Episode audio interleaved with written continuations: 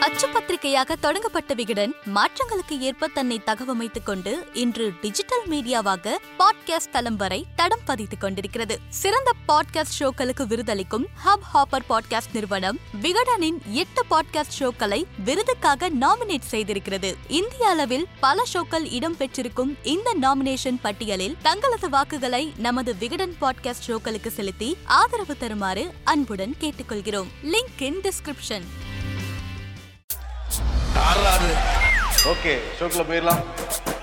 Welcome to the imperfect show Annamalai கொடுத்த ஒரு ஸ்டேட்மெண்ட்னால அதிமுக பாஜக கூட்டணியில ஒரு மிகப்பெரிய விரிசல். இந்த விரிசல் வந்து கண்ணாடி மாதிரி உடஞ்சிருக்கு. ஒட்ட வச்சாலுமே இந்த விரிசல் அப்படியே தெள்ள தெளிவா தெரியும். அந்த அளவுக்கு ஒரு பெரிய விரிசல் உண்டு பண்ணியிருக்கு அண்ணாமலை ஸ்டேட்மெண்ட்டும் அதற்கு பிறகு எதிர்வினையாற்றின ஜெயக்குமார் உள்ளிட்டவங்களுடைய அதிமுகவுடைய ஸ்டேட்மெண்ட்டும் அண்ணாமலை என்ன சொல்லியிருந்தாருன்னா மதுரையில் வந்து பேசுறப்ப அந்த நடைப்பயணத்தப்ப பேசுறப்ப முத்துராமலிங்க தேவருக்கு பயந்து அண்ணாதுரை சென்னையை நோக்கி வந்திருந்தாரு. முத்துராமலிங்க தேவருக்கு பயந்தவர் அண்ணாதுரை அப்படிங்கிற மாதிரி பேசியிருந்தாரு. இது அதிமுக தரப்புல மிகப்பெரிய கொந்தளிப்பா ஆகுச்சு. சரி அந்த தகர தரவு உண்மைதான நம்ம வந்து செக் பண்ணோம். அதிமுகவுடைய முன்னாள் அமைச்சர் சவுந்தரராஜன். அவர் என்ன சொல்றாரு? மதுரையில வந்து ஆயிரத்தி தொள்ளாயிரத்தி ஐம்பத்தி ஆறாம் ஆண்டு தமிழ்ச்சங்கம் மாநாடு நடந்தது. அந்த மாநாடு வந்து மதுரை மீனாட்சி அம்மன் கோயிலில் தான் நடந்தது. அப்போ வந்து அண்ணாதுறை முத்துராமலிங்க தேவர் எல்லாருமே கலந்துக்கிட்டாங்க அப்போ அண்ணாதுறைக்கு பேசுறதுக்கு முன்னாடி ஒரு சிறுமி வந்து பேசினாங்க. அவங்க ரொம்ப சிறப்பாக வந்து பேசினாங்க. அதற்கு பிறகு மைக் பிடிச்ச அண்ணாதுரை நல்ல வேலை அது பகுத்தறிவு காலமாக இருக்குது அந்த காலமாக இருந்திருந்தாங்கன்னா பார்வதி கொடுத்த பாலினால தான் இந்த பெண் இவ்வளவு சிறப்பாக பேசுன்னு சொல்லியிருப்பாங்க அப்படின்னு சொல்லிட்டு அண்ணாதுறை அவருடைய ஸ்பீச்சை வழக்கம் போல முடிச்சுட்டு அமர்ந்தாரு. அதற்கு பிறகு வந்து எதிர்வினையாற்றினார் முத்துராமலிங்க தேவர். ஆனால் ரத்த ஆறு ஓடுங்கிற மாதிரி எந்த வார்த்தையும் பயன்படுத்தவே இல்லை முத்துராமலிங்க தேவர். அப்படிங்கிற ஸ்டேட்மெண்ட்டை அந்த விழாவில் கலந்துக்கிட்ட முன்னாள் அமைச்சர் சவுந்தரராஜனே இப்ப வந்து பேசியிருக்காரு. அண்ணாமலை பொய் சொல்றாருங்கிறது சவுந்தரராஜனுடைய ஸ்டேட்மெண்ட் சரி கட் பண்ணா பத்திரிகையாளர் மூத்த பத்திரிகையாளர் தராசு சாம் அவர் வந்து என்ன சொல்றாருன்னா ஆயிரத்தி தொள்ளாயிரத்தி ஐம்பத்தி ஆறு அது உண்மைதான். அண்ணாமலை சொன்னது உண்மைதான். மதுரையில அந்த மாநாடு நடந்தது உண்மைதான். அதுவும் அண்ணாமலை சொன்னது உண்மைதான். அந்த பெண் வந்து மணிமேகலைங்கிற பெண் வந்து அண்ணாதுரைக்கு முன்னாடி வந்து பேசினாங்க. அது வந்து ஆசிரியருடைய மகள் ரொம்ப சிறப்பாக வந்து பேசினாங்க. அதற்கு பிறகு அண்ணாதுரை வந்து பார்வதி குடிச்ச அந்த ஞானப்பால்ல பேசியிருப்பாங்க அந்த காலம் தான் சொல்லியிருப்பாங்க. பட் இந்த காலம் வந்து பகுத்தறிவு காலம் தான் அண்ணாதுரை சொன்னாரு. அதற்கு பிறகு வந்து முத்துராமலிங்க தேவர் வந்து பேசுறப்ப இந்த விழாவை நடத்துனது யாருன்னா பி டி ராஜன். இப்ப இருக்காருல்ல. பிடிஆர் அவருடைய தாத்தா தான் நடத்தினாரு. அவர்கிட்ட முறையிட்டப்ப ஒவ்வொருத்தருடைய கருத்தை நம்ம போய் வந்து தடுத்து நிப்பாட்ட முடியாது. அவங்களோட கருத்தை வந்து பேசுறாங்க அப்படிங்கிறப்ப தெய்வத்துக்கு நிந்தனையான கருத்துகள் இங்க பேசக்கூடாது. நீ வேணா தமுக்கம் மைதானத்துல வேணா பேசணும்னு சொன்னா அந்த விழா அங்கிருந்து மாற்றி அமைக்கப்பட்டு இதுதான் நடந்ததே தவிர அண்ணாமலை சொல்றது மாதிரி அந்த மாதிரி ஒரு சம்பவம் நடக்கவே இல்லை அப்படிங்கிறது தான் தராசு சாமுடைய ஸ்டேட்மெண்ட் ரத்தாறு ஓடும். இந்த மாதிரிலாம் எங்க இடத்துலயும் தேவர் பேசவே இல்லைங்கிறதான் குறிப்பிட்டிருக்காரு. இப்ப ஒரு வரலாற்றை உண்மையை சொல்றேன் உண்மையை சொல்றேன்ட்டு ரெண்டு பேர் ஆக்சுவலி தராசு சாமி இதை பத்தி புத்தகமும் எழுதியிருக்காரு. அந்த புத்தகத்துல இதை பத்தி குறிப்பிட்டு வந்து எழுதியிருக்காரு.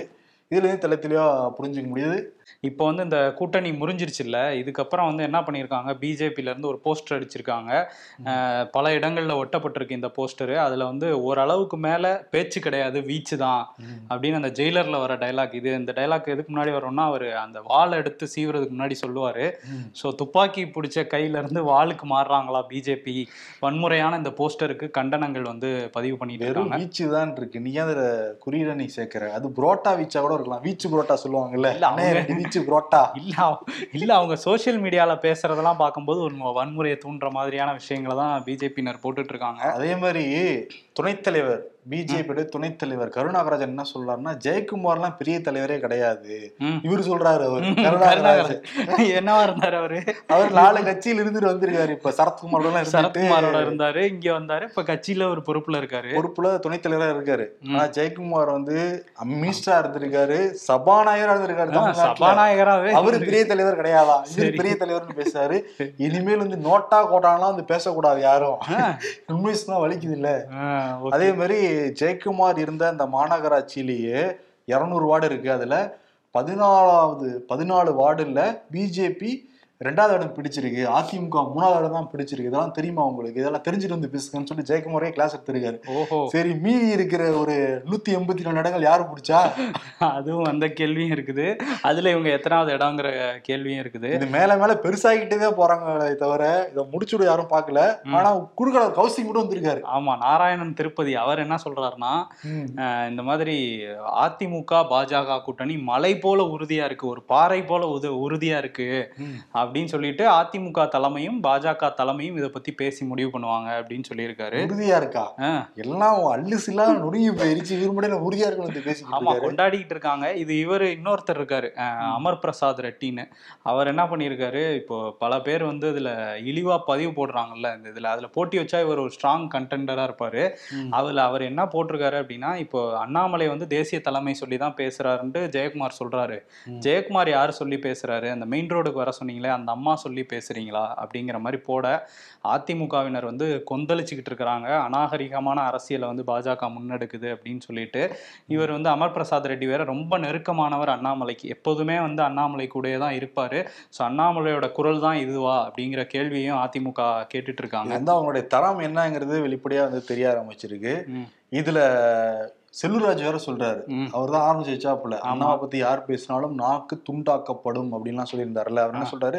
எங்களுக்கு அண்ணாமலை தாங்க பிடிக்காது. மற்றபடி பிஜேபி எங்களுக்கு பிடிக்குங்கன்னு சொல்லிட்டு ஸ்டேட்மெண்ட்டை லைட்டா கொஞ்சம் மாத்திருக்காரு. என்ன இது? ஓகே. ஆமா. ஆனா எது எப்படியோ இந்த கூட்டணி வந்து இப்போதைக்கு தான் புரிஞ்சிருக்கு என்ன காரணம்னா அண்ணாமலை பேசிட்டு இருக்கிற இந்த ஸ்டேட்மெண்ட்னால தான் இன்கேஸ் அண்ணாமலை மாற்றப்பட்டாருன்னா திருப்பி இந்த கூட்டணி வந்து இருக்கும். ஓ அண்ணாமலை மாற்றப்பட்டால் இந்த கூட்டணி இருக்குமா? கூட்டணி உறுதி. ஒருவேளை இருபது சீட்டு கேட்டாங்கல்ல பிஜேபி தரப்புல இருந்து அதுக்கு ஒரு மாதிரி செக் வைக்கிற மாதிரி ஒரு சண்டை ஆரம்பிச்சிருக்காங்க அதுவுமே இருக்குப்பா. இப்ப அமித்ஷா மீட் பண்ணிட்டு வந்தாருல்ல இது வந்து தேசிய அளவிலான தேர்தல். அதனால நாங்க தான் தலைமை ஏற்போம் தமிழ்நாட்டுக்குமே. அப்படின்னு நீங்க தான் வந்து முக்கியத்துவமா இருக்கீங்க. பட் நாங்க தான் வந்து சொல்றபடிதான் நீ கேட்கணும். நீங்க பதினஞ்சுல இருந்து இருபது தொகுதி எங்களுக்கு கொடுத்துருங்க. அந்த கூட்டணி கட்சிகளை நாங்களே பார்த்து கொடுத்துக்கிறோம். கொடுத்துட்டாங்கன்னா தாமரை சின்னத்தை வந்து போட்டிடுவாங்க. மீதி இதுல நீங்க போட்டிடுங்கன்னு சொல்லிட்டு அங்க வந்து ஒரே இன்ஸ்ட்ரக்ஷன் மட்டும் தான் வந்திருக்கு. பதிலா அவங்க கேட்டுக்கவே கிடையாது. அமித்ஷா தரப்புல இருந்து. ஓ மன் கி பாத் மாதிரியா? ஆமா. அதனால கோவமா தான் வந்திருக்காரு எடப்பாடி பழனிசாமி கோவமான ஒரு மாதிரி தர்ம சங்கடத்துல என்னப்பா அப்படி பண்றாங்க? மாதிரி இருந்திருக்காரு. அந்த சமயத்துல இந்த ஸ்டேட்மெண்ட்லாம் விடவும் இதுதான் சாக்குன்னு சொல்லிட்டு வெளியே வந்திருக்காரு. கிளம்பிட்டாங்க. ஆமா. நேத்தானா அதிமுக தொண்டர்கள்லாம் நன்றி மீண்டும் வராதீர் அப்படின்னு சொல்லி ஒரு ஹேஷ்டேக் வராதீர்கள். வராதீர்கள் சொல்லிட்டு இந்த பக்கமே வந்துடாதீங்கன்னு அவங்க கொண்டாடிட்டு இருந்தாங்க. ஆனா அண்ணாமலை இதுக்கு பிறகு எதுவும் பேசவே கிடையாது. ஏன்னா ஜெயக்குமார் நேத்து கிளி கிளியும் கிழிச்சுட்டு இருக்காருல்ல. சி வி சண்முகம் பேசுனதுக்கு வந்து திரும்பி பிரஸ் மீட்லாம் கொடுத்தாருல அண்ணாமலை. நான் உண்மையை தான் பேசுறேன். நான் யாருக்கு அடிமை கிடையாது. என் தலைமையில கூட நான் சொல்லுவேன். அப்படிலாம் பேசிக்கிட்டு இருந்தாருல. அப்ப திருப்பி ஜெயக்குமார் சொன்னதுக்கு பேச வேண்டியதானே? வந்து ஏன் பேசவே இல்லை? ஏன் ஸ்டேட்மெண்ட்டாவது போட வேண்டியதானே? வருவாரு. இவர் அமர் பிரசாத் ரெட்டி போடுற ட்விட்லாம் பார்த்துட்டு தான் இருப்பாரு அவரு. இல்ல பாத்துக்கிட்டு இல்ல. இவரு சொல்லி தானே போடுறாரு. இந்த மாதிரி போடுப்பா அப்படின்ட்டு. ஏன்னா தவழ்ந்து சாருக்கு புள்ள புகுந்து பதவி வாங்கினவர் தானே எல்லாம் போட்டுட்டு இருக்காங்க. சரி. இவர் மூலமா பேசுறாரு. இவங்க ஒன்னா கூட்டணி வச்சுக்கிட்டா கூட எப்படி ரெண்டு தொண்டர்களும் வேலை செய்வாங்கன்னு நமக்கு தெரியல. இப்ப ரிசல்ட் தெரியுதுல்ல அந்த பதினஞ்சு தொகுதிகளுக்கும். இப்ப அதிமுகவுடைய ஆட்கள் வேலை செய்யணும்ல எப்படி வேலை செய்வாங்க?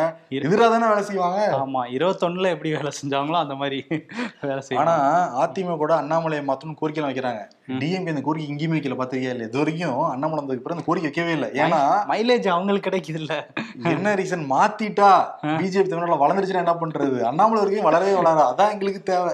அப்படின்னு இருக்காங்க அதனால அந்த ஸ்டேட்மெண்ட்டுக்குள்ள மட்டும் போக மாட்டாங்க. போக மாட்டாங்க. ஓகே அந்த சைடு அண்ணாமலை கமுக்கமா இருக்க மாதிரி இந்த சைடு எடப்பாடி பழனிசாமி கமுக்கமா தான் இருக்காரு. ஆனா வந்து நேற்று ஜெயக்குமார் பேசுன அந்த வரிக்கு வரி முதல் பக்கமே போட்டிருக்காங்க அவங்களுடைய நாளிதழ்ல. ஓகே நமது அம்மா நாளிதழ்ல. கொஞ்சம் கூட பிசுறு திட்டல எல்லாம் அண்ணாமலை கிழிச்செடுத்த வரிக்கு வரி வந்து எழுதியிருக்காங்க அதுல. தொண்டர்களுக்கு போய் சேரணும்ட்டு ஆனா இன்னைக்கு காலையில எடப்பாடி பழனிசாமி ஒரு அறிக்கை வெளியிட்டிருக்காரு. முதல்வர் மு க ஸ்டாலின் நாங்க நூறு பர்சன்ட் நிறைவேற்றிட்டோம் அப்படின்ட்டு இருக்காரு அதனால கேள்விகள் எழுப்பியிருக்காரு. ஏங்க எவ்வளவு வாக்குறுதிகள் நீங்க கொடுத்தீங்க? எல்லாத்தையும் நிறைவேற்றிட்டீங்களா நீங்க? எனக்கு பதில் சொல்லுங்கன்னு சொல்லிட்டு சில இது மட்டும் தான் அடிக்கிருக்காரு இது என்ன சொல்றாரு ரெண்டாயிரத்தி பத்தொன்பது நாடாளுமன்ற தேர்தல் அப்ப திமுக கொடுத்த வாக்குறுதிகளும் பட்டியலிட்டு இருக்காரு அதுக்கு பிறகு சட்டமன்ற தேர்தலில் கொடுத்த வாக்குறுதிகளும் வராரு அவர். முக்கியமாக நாடாளுமன்ற தேர்தல் அப்போ என்ன திமுக வாக்குறுதிகள் கொடுத்துருந்தாங்கன்னா தலைப்பு ஏழில் தமிழர்கள் கணிசமான எண்ணிக்கையில் வாழும் அயல் நாடுகளில் தகுதி வாய்ந்த தமிழர்களை இந்திய தூதர்களாக நியமிக்க வலியுறுத்தல். இதெல்லாம் ஆட்சிக்கு வந்திருந்தா கூட்டி அமைச்சிருந்தா வலியுறுத்தி இருப்பாங்க சொல்றதே கேட்க மாட்டேங்க. இதெல்லாம் ஒரு பாயிண்ட் எழுதியிருக்காரு. சரி ஓகே.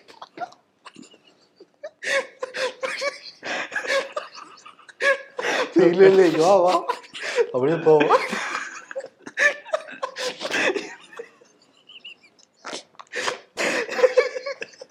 இதே முறை படிச்சு இது என்ன பாயிண்ட் கல்வி கடனா ஓகே சரி அடுத்தது வாய் படிக்கிறது அடுத்து வாயிட்டு கச்சத்தீவு பிரச்சனை தலைப்பு பதினாறாவது அரசு ஊழியர்களின் ஓய்வூதியம் பெட்ரோல் டீசல் மற்றும் சமையல் எரிவாயு வந்து விலை குறைப்பு இதெல்லாம் பண்ணிட்டு இந்த பசங்களுடைய அந்த கல்வி கடன் ரத்தையும் பண்றேன்னாங்க. இவ்வளோ லிஸ்ட் இருக்கு. ஆனால் நூறு பர்சன்ட் பண்ணிட்டேன்னு சொல்லிட்டு முதல்வர் மு க ஸ்டாலின் சொல்றாரு. இதெல்லாம்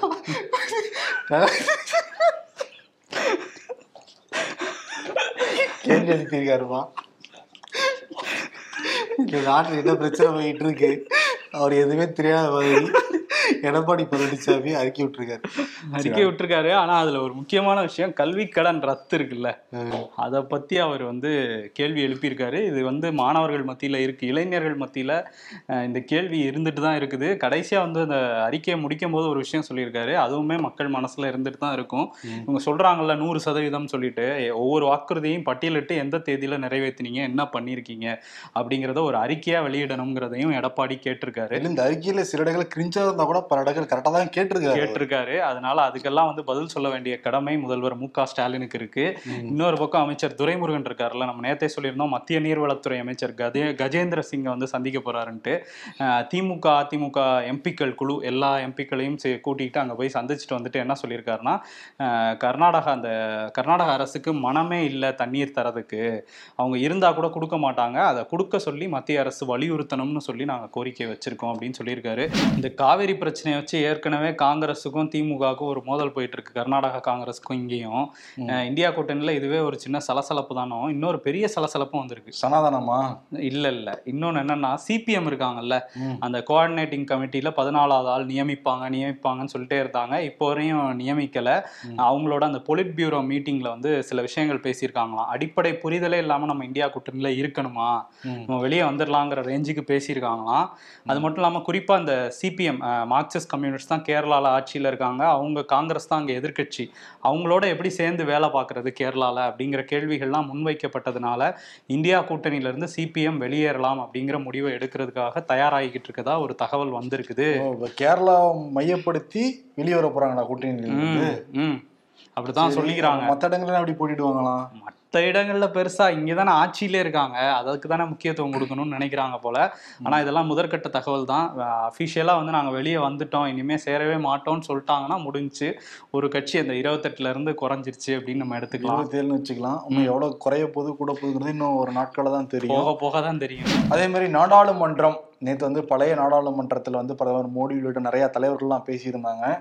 இன்னைக்கு வந்து பிரதமர் மோடி பேசியிருக்காரு. அதுக்கு முன்னாடி நேற்று நிறைய கட்சிகள் சார்பாக பேசுனாங்கல்ல. அதில் சு வெங்கடேசனுடைய பேச்சு கவனிக்க தகையில தான் இருந்திருக்கு. ஓகே. அது அவருடைய வார்த்தையில நான் இங்க வந்து சொல்றேன். ம். அரசியல் சாசனத்தை நிறைவேற்றிய நம்முடைய முன்னோர்களின் குரல் எதிரொலித்த அவை இது. இந்த அவையினுடைய மேன்மை இந்த கட்டிடத்தையோ இந்த கட்டிட கலையையோ இந்த கட்டிடத்தின் பொறியியலையோ சார்ந்ததல்ல. இந்த கட்டிடத்தின் மேன்மையை இந்த அவை எடுத்த முடிவுகள் சார்ந்தது. இந்த முடிவுகளில் பின்பற்றப்பட்ட கோட்பாடுகள் தத்துவங்கள் சார்ந்தது அப்படிங்கிறத வந்து குறிப்பிடுறாரு. பகத்சிங் கர்ஜித்த எதிரொலி இந்த அவை முழுவதும் இந்த அரங்கம் முழுவதும் படிந்துள்ளது.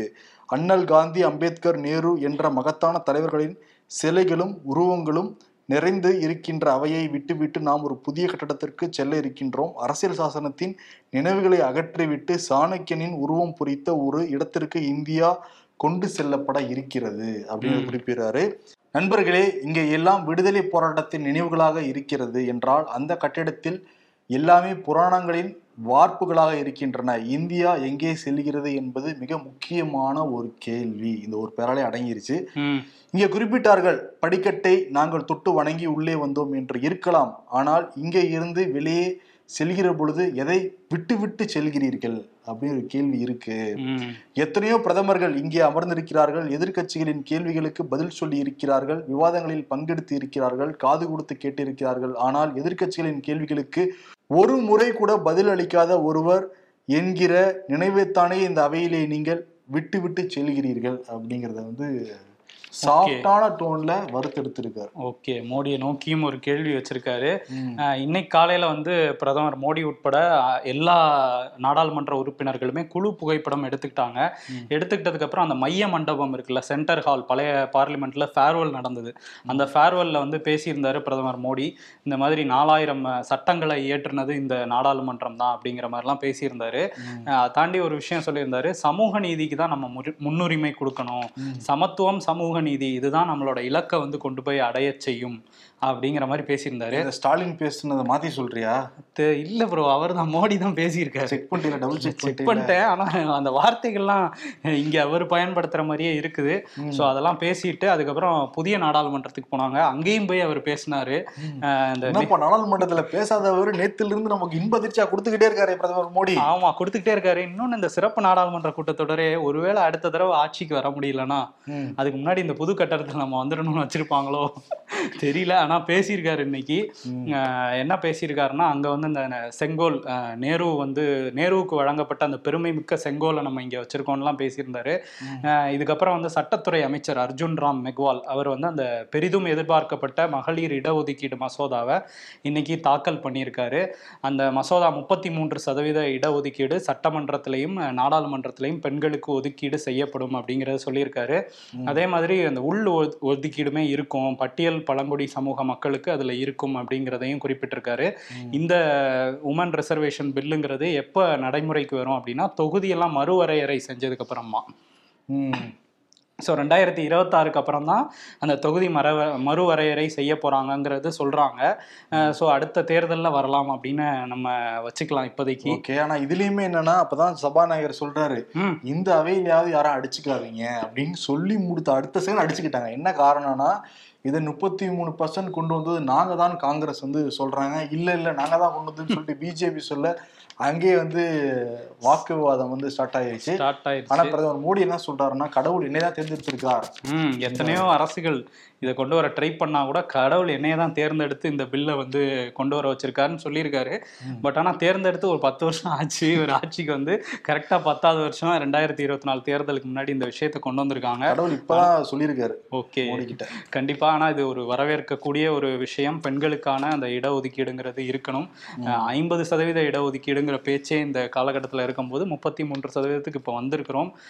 நாடாளுமன்றத்தில் இந்த பில்லுமே வந்திருக்கு. பட் எப்போ நடைமுறைக்கு வருதுங்கிறத நம்ம வெயிட் பண்ணி பார்க்கணும் பார்க்கணும். இல்லை இந்தியா வந்து இதுல எல்லாம் முன்னாடி நோக்கி தான் வந்து போய்கிட்டு இருக்கோம் ஏன்னா வந்து யூஎஸ் வந்து காலங்காலமாக வல்லரசு நாடு வல்லரசு நாடுன்னு சொல்லிக்கிட்டு இருந்தா கூட இப்போதான் கமலா ஹாரிஸுங்கிறவங்க ஒரு துணை ஜனாதிபதியே ஆயிருக்க முடியுது. ஆனா 75 ஆண்டுகள் சுதந்திர இந்தியாவுல நம்ம ஒரு பிரைம் மினிஸ்டரே பார்த்திருக்கோம் ஒரு பெண்மணியை. ஆமா. அதே மாதிரி பிரசிடென்ட் நம்ம வந்து பார்த்திருக்கோம். இன்னும் வந்து ஜனாதிபதியே ஒரு பெண் கூட ஆக முடியல யூஎஸ்ல. வளர்ந்த நாடுன்னு சொல்றதுல என்ன பிரயோஜனம்னு ஒரு கேள்வி இருக்கா இல்லையா? ஆமா கண்டிப்பா. ஐம்பது சதவீதம் நிச்சயம் இந்த காலத்துல கொண்டு வருவாங்க நம்ம வந்து நம்புவோம். அமெரிக்காவை பத்தி பேசுறப்ப அமெரிக்காவுடைய பக்கத்து நாடான கனடா. கனடாவுக்கும் இந்தியாவுக்கும் மிகப்பெரிய ஒரு மோதல் போக்கு வெடிச்சிருக்கு. ஒரு பெரிய விரிசலே விழுந்திருக்கு. ஆமா. ஜூன் பதினெட்டாம் தேதி ஹர்தீப் சிங் நிஜார் அப்படிங்கிற ஒரு காலிஸ்தான் தலைவர் கனடாவில் உள்ள அந்த பிரிட்டிஷ் கொலம்பியா பகுதியில் வச்சு சுட்டுக் கொல்லப்பட்டார். இதை பற்றி நம்ம ஷோவில் சொல்லியிருந்தோம். இப்போ அந்த கொலை தான் ஒரு பிரச்சனைக்கு காரணமாக அமைஞ்சிருக்கு. இதை பற்றி கனடா நாடாளுமன்றத்தில் பிரதமர் ஜஸ்டின் ட்ரூடோ அவர் வந்து பேசியிருக்காரு. இந்த கொலைக்கும் இந்திய அரசாங்கத்துக்கும் ஒரு லிங்க் இருக்குங்கிறது நம்பத்தகுந்த தகவல்களோட எங்களுக்கு உளவுத்துறை வந்து சொல்லியிருக்காங்க அப்படின்னு சொல்லியிருக்காரு. கனடா மண்ணில் ஒரு கெனடியன் சிட்டிசனான ஹர்தீப் சிங்கை வெளிநாட்டு அரசாங்கம் வந்து தலையிட்டு இருக்கு அந்த கொலையிலன்னு அஹ் நினைக்கும் போதே எங்களுக்கு ஏற்றுக்கொள்ள முடியல அப்படின்னு சொல்லியிருக்காரு. அவர் இந்திய வம்சாவளியை சேர்ந்தவராக இருந்தாலும் அவரை கெனடியன் சிட்டிசன் தான் குறிப்பிடுறாரு ஜஸ்டின் ட்ரூடோ ஸோ இந்த கொலையை பற்றி நாங்கள் தீவிரமாக விசாரிச்சுக்கிட்டு இருக்கோம். இதை பற்றி நான் மோடி கிட்ட வந்து அங்கே போயிருந்தப்ப ஜி டுவெண்ட்டி மாநாடுக்கு போயிருந்தப்ப இதை பற்றி சொல்லியிருந்தேன். பட் இப்போ வந்து இங்கேயும் சொல்கிறேன் அப்படிங்கிற மாதிரி சொல்லி இந்த விஷயத்தை வந்து உடைச்சிருக்காரு.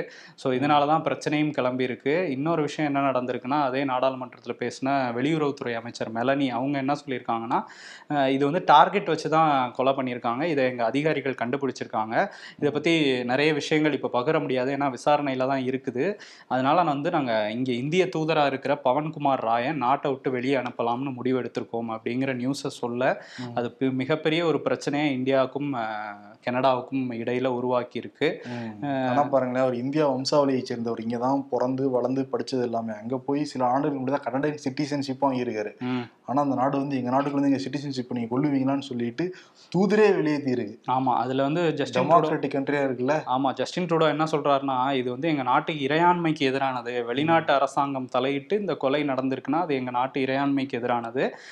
ஜனநாயகத்தோட அடிப்படையே மீறும் செயல்ங்கிற மாதிரியான வார்த்தைகளையும் கொஞ்சம் கடுமையாவே பயன்படுத்தி இருக்காரு இதுக்கு பதிலடி கொடுத்திருக்கு இந்திய வெளியுறவுத்துறை. நான் அவங்க என்ன சொல்லியிருக்காங்கன்னா கனடா வந்து சொல்ற எல்லா விஷயமே நாங்க நிராகரிக்கிறோம். அவங்க சொல்றதெல்லாம் அபத்தமான உள்நோக்கம் கொண்ட குற்றச்சாட்டுகளா இருக்கு அப்படிங்கிறத சொல்லியிருக்காங்க. ஆனா இவ்வளவு நாள் அவர் ஜி டுவெண்ட்டி மாநாடு வந்தப்ப அவர் பேசினதா சொல்றாரு. அஹ் இந்த மாதிரி பிரதமர் மோடி கிட்ட அது இவ்வளவு நாள் வெளியே வரல. பட் இன்னைக்கு இந்திய வெளியுறவுத்துறை அதையுமே சொல்லியிருக்காங்க. ஆமா அவர் சொன்னாரு. ஆனா அதை அப்பவே நாங்க நிராகரிச்சிட்டோம் அப்படின்னு. பட் இந்த சம்பவங்கள்லாம் நடந்ததுக்கு அப்புறம் தான் இப்போ வெளியே வந்திருக்கு. இதை தாண்டி கனடால வந்து கொலை ஆள்கடத்தல் இந்த ஆர்கனைஸ்டு கிரைம்ஸ் எல்லாத்துக்கும் இடம் கொடுக்குறாங்க. இது ஒன்றும் புதுசு இல்லை. ஆனா இதுல வந்து இந்தியாவை தொடர்பு படுத்துறதை ஏத்துக்கவே முடியாதுங்கிற மாதிரி ஸ்ட்ராங்காவே கண்டனத்தை பண்ணி இங்க இருக்கிற கனடா தூதரை இந்தியா வந்து வெளியே அனுப்பி இருக்கு ஆமா. பதிலடி கொடுத்துருக்காங்க உடனே. ஐந்து நாட்கள் கெடுவேற வச்சிருக்காங்க. ஆலிவர் சில்வஸ்டர் அவரை தான் வெளியே அனுப்பிச்சிருக்கிறாங்க. இங்க இருந்து அப்படின்ட்டு அஞ்சு நாள் டைம் கொடுத்துருக்காங்க சொன்ன மாதிரி. ஸோ இந்த பிரச்சனை வந்து கனடாவுக்கும் இந்தியாவுக்கும் இடையே ஒரு பதற்றத்தை அதிகரிச்சிருக்கு. ஏன்னா இங்க இருந்து நிறைய பேர் அங்க போய் சிட்டிசன்ஷிப் வாங்கிருக்காங்க. நிறைய பேர் படிச்சுக்கிட்டு இருக்காங்க. ஒரு இந்தியர்கள் தான் இந்திய கம்யூனிட்டி தான் ரொம்ப அதிகம். பஞ்சாப் கம்யூனிட்டி ரொம்ப ரொம்ப அதிகம். ஆமா. தமிழ்நாட்டுல இருந்து போனவங்க நிறைய பேர் அங்க இருக்காங்க. சீக்கியர்களே ஒரு பதினெட்டு லட்சம் பேர் இருக்கதா சொல்றாங்க. பெரிய விரிசல் தான் இரு நாட்டுக்கும். அதே மாதிரி கனடாவுடைய பொருளாதாரத்திலயும் மிகப்பெரிய சரிவு ஏற்பட்டிருக்கிறதாகவும் தகவல்லாம் வெளியாகிட்டு இருக்கு. ஓகே. விசாரிச்சு டீட்டெயிலாக போக போக பேசுவோம். இன்னொரு விஷயம் டிடிஎஃப் வாசன். பப்ஜி மதன் சமூகத்துக்கு எப்படி மிகப்பெரிய சீர்கேடோ சீர்கேடோ அதே மாதிரி தான் இந்த டிடிஎஃப் வாசனுமே. பசங்க முன்னாடி ஷோ காட்டிட்டு இது பண்ணுறது நிறைய பேர் வந்து இந்த வீடியோக்கெல்லாம் ரெண்டு மூணு நாள் சமூகத்தில் பார்க்குறப்ப ரொம்ப அதிர்ச்சியாக இருக்குது ஒரு பையன் அழுகுறான் தேம்பி தேம்பி அழுகுறான் டிடிஎஃப் வாசனுக்கு ஆயிடுச்சு அப்படின்னு சொல்லிட்டு. நிறைய பேர் வந்து டிடிஎஃப் வாசனை கையை தொட்டு பார்த்தனா அவர் எப்படி ஓட்டுவார்னு சொல்லிட்டு சிலாகச்சு சிலாகச்சு பேசுகிறாங்க எல்லாருக்குமே ஒரு பன்னெண்டுல இருந்து பதினஞ்சு வயசுக்குள்ள தான் இருக்கும். அடுத்த ஜென்ரேஷன் நினைக்கிறப்பே ரொம்ப கஷ்டமாக தான் நமக்கு இருக்குது டிடிஏ வாசனை வந்து இப்போ காஞ்சிபுர காவல்துறை வந்து கைது பண்ணியிருக்காங்க. இப்போ புழல் சிறையிலே வந்து அடைக்க போகிறாங்களாம் பதினைந்து நாட்கள் வந்து சிறை தண்டனை வந்து இப்போதைக்கு கொடுத்துருக்காங்க. விசாரணையில் தான் தெரியும். ஆனால் இப்போ வந்து காவல்துறையும் ஆர்டிஓ அலுவலகத்துக்கு இவரோட லைசன்ஸை கேன்சல் பண்ணணும்னு சொல்லிட்டு பரிந்துரையெல்லாம் பண்ணியிருக்காங்க. நிச்சயம் அதை பண்ணுங்க. நேற்றே நம்ம நிறையா வியூவர்ஸ் கமெண்ட்ல எல்லாம் போட்டிருந்தாங்க. ஆமா. நிச்சயம் இது பண்ணணும்ட்டு ஏன்னா அந்த காஞ்சிபுரத்தில் அந்த வேகமாக வந்திருந்தார்ல அவர் அவ்வளோ எக்யூப்மெண்ட் போட்டிருந்ததுனால உயிர் பிழைச்சாரு. இதே இதில் அதை பார்த்து இன்ஸ்பயர் ஆன யாராவது ஒருத்தர் வண்டி ஓட்டி கீழே விழுந்துருந்தாங்கன்னா உயிர் பிழைக்கிறதே ரொம்ப கஷ்டமாக இருக்கும். ஆமா. அப்புறம் இன்னொரு வீடியோவுமே வந்திருக்கு. அதுல இவர் தான் போய் ஒருத்தரை இடிக்கிறாரு. இருந்தா கூட அவர் அறையிறாரு. ஒரு காவலர் முன்னாடியே. காவல் முன்னாடியே அறியாரு இத்தனை இவர் அந்த வீடியோ நானும் நீ தான் சேர்ந்து பார்த்துட்டு இருந்தோம். எப்படி இப்போ ஏத்துக்கவே முடியல. முடியல மனிதத்தன்மையே அவன்கிட்ட இல்லை. டிடிஏ வாசன்ட்ட கிடையாது. ஆமா. இப்போ வந்து அரெஸ்ட் பண்ணி உள்ள வச்சிருக்கிறாங்க. போக போக விசாரணையில என்ன தண்டனைங்கிறத பார்க்கணும். ஆமா. அதே மாதிரி தமிழ்நாட்டில் இன்னொரு சோகமான நிகழ்வு நடந்திருக்கு. ஒரு செலிபிரிட்டி வீட்டில் ஒரு துக்க நிகழ்வு. அதுக்குள்ள நம்ம போக விரும்பல. ஆனா கூட எதுக்குமே தற்கொலைங்கிறது தீர்வாகவே ஆகாது. நிறைய அமைப்பு அமைப்புகள்லாம் இருக்கு. உங்களுக்கு அந்த எண்ணம் தோணுச்சுன்னா டக்குனு அந்த அமைப்புகளுக்கு கால் பண்ணி நீங்க வந்து பேசலாம். ஆமா. ஸ்னேகா உள்ளிட்ட அமைப்புகள் வந்து தற்கொலை தாட்ஸ் வந்து அவங்க ஹெல்ப் பண்றாங்க. அதே மாதிரி இங்க state help line one nought four இருக்கு. அதுக்குமே ஃபோன் பண்ணி நீங்க பேசலாம். ஸோ இதெல்லாம் வந்து தவிர்க்கணும் அப்படிங்கிறது தான் எல்லாருடைய கோரிக்கையுமே. ஐரோப்பாவில் உள்ள மாண்டனக்ரோ என்ற நாட்டில் நடக்கும் மிக மிக சோம்பேறி குடிமகன் என்ற போட்டி இருபத்தாறாவது நாளை எட்டியுள்ளது. முதல் முதலிடம் பிடிப்பவர்களுக்கு எண்பத்தெட்டாயிரம் வரை பரிசு. அருமையான போட்டியா இருக்கேயா in relatives marriage unknown uncle தம்பி என்ன ஞாபகம் இருக்கா? சரியா ஞாபகம் இல்லை அங்கிள் எப்படி இருக்கும்? நீ குழந்தையா இருக்கும்போது உன்னை பார்த்தது.